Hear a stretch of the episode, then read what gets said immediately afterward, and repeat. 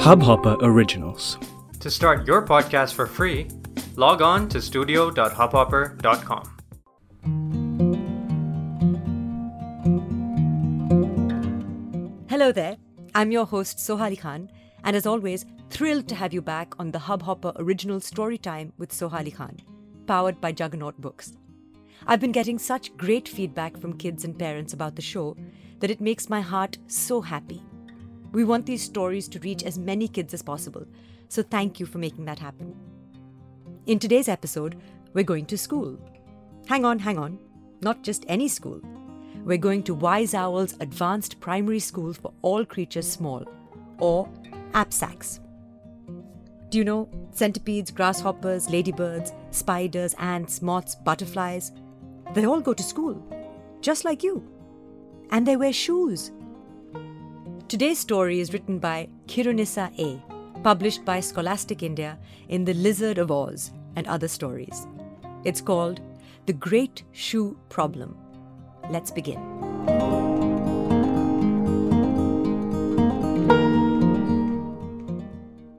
The third period was just beginning when Leggy, the centipede, wriggled slowly but noisily into class.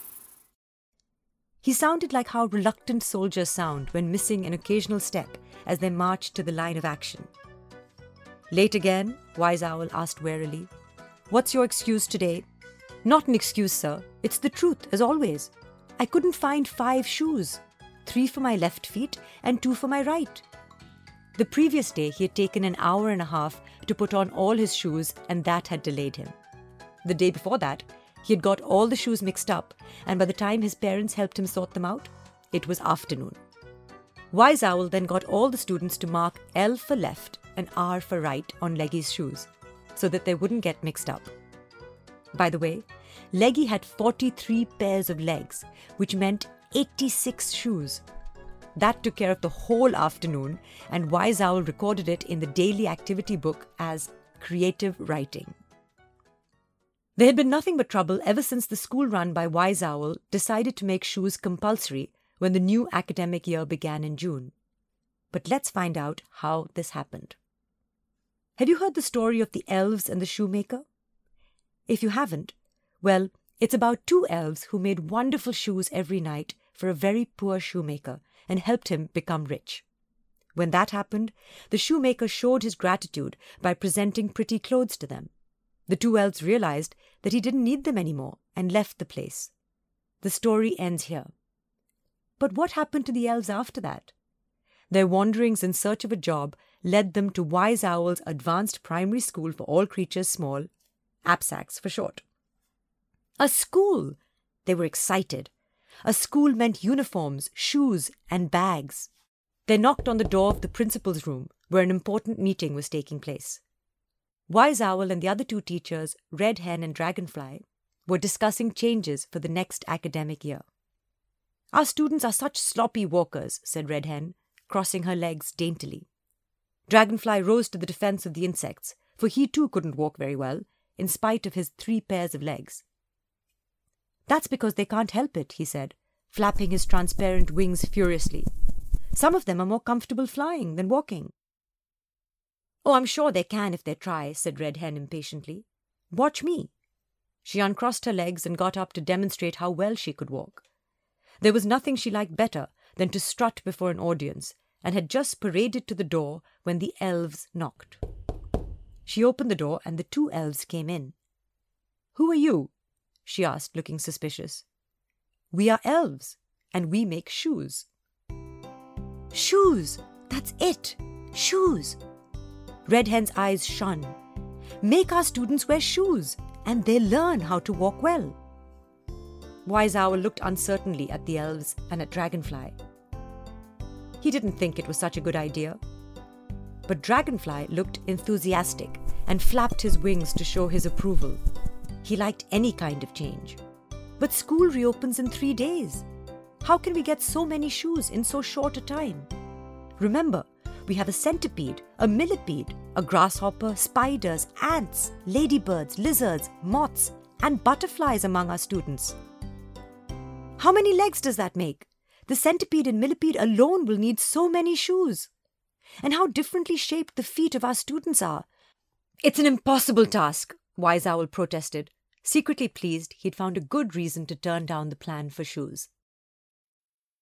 Oh, then we're perfect for you, said one elf. We're very quick with our fingers and can make any number of shoes in any shape you please. Hire us. Yes, hire them, said Dragonfly and Red Hen together.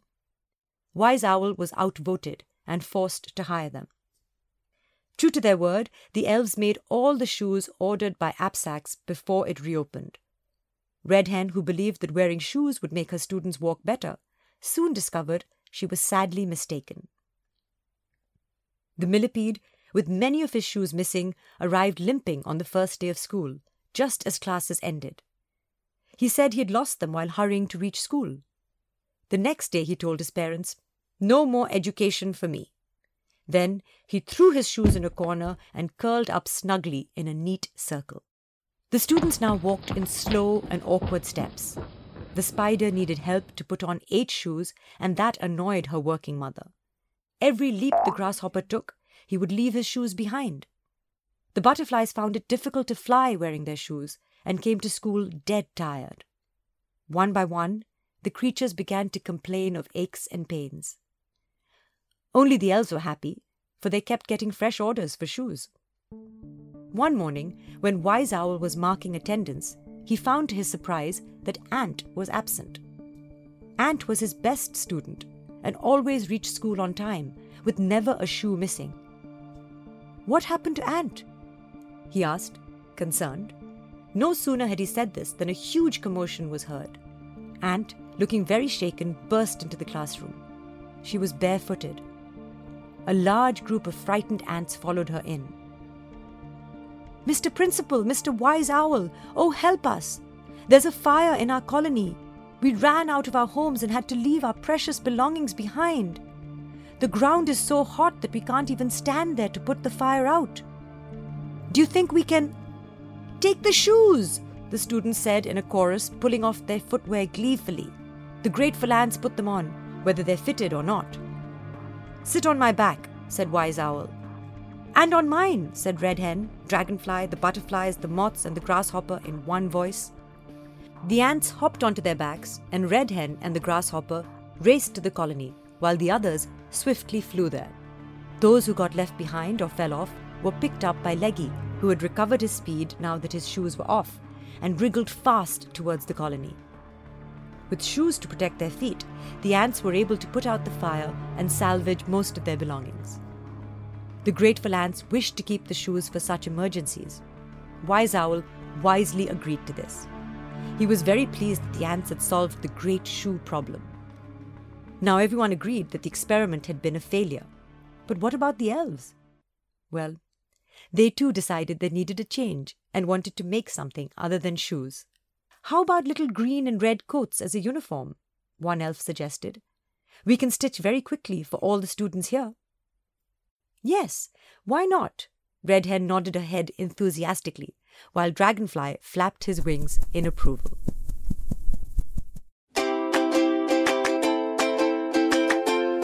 What a twist in the story! Shoes to the rescue! Who would have thought that teeny tiny pairs of shoes could save the day? I hope you enjoyed this storytelling session with me. We read The Great Shoe Problem, written by Khyrunnisa A. and published in Scholastic India's The Lizard of Oz and Other Stories. See you next week.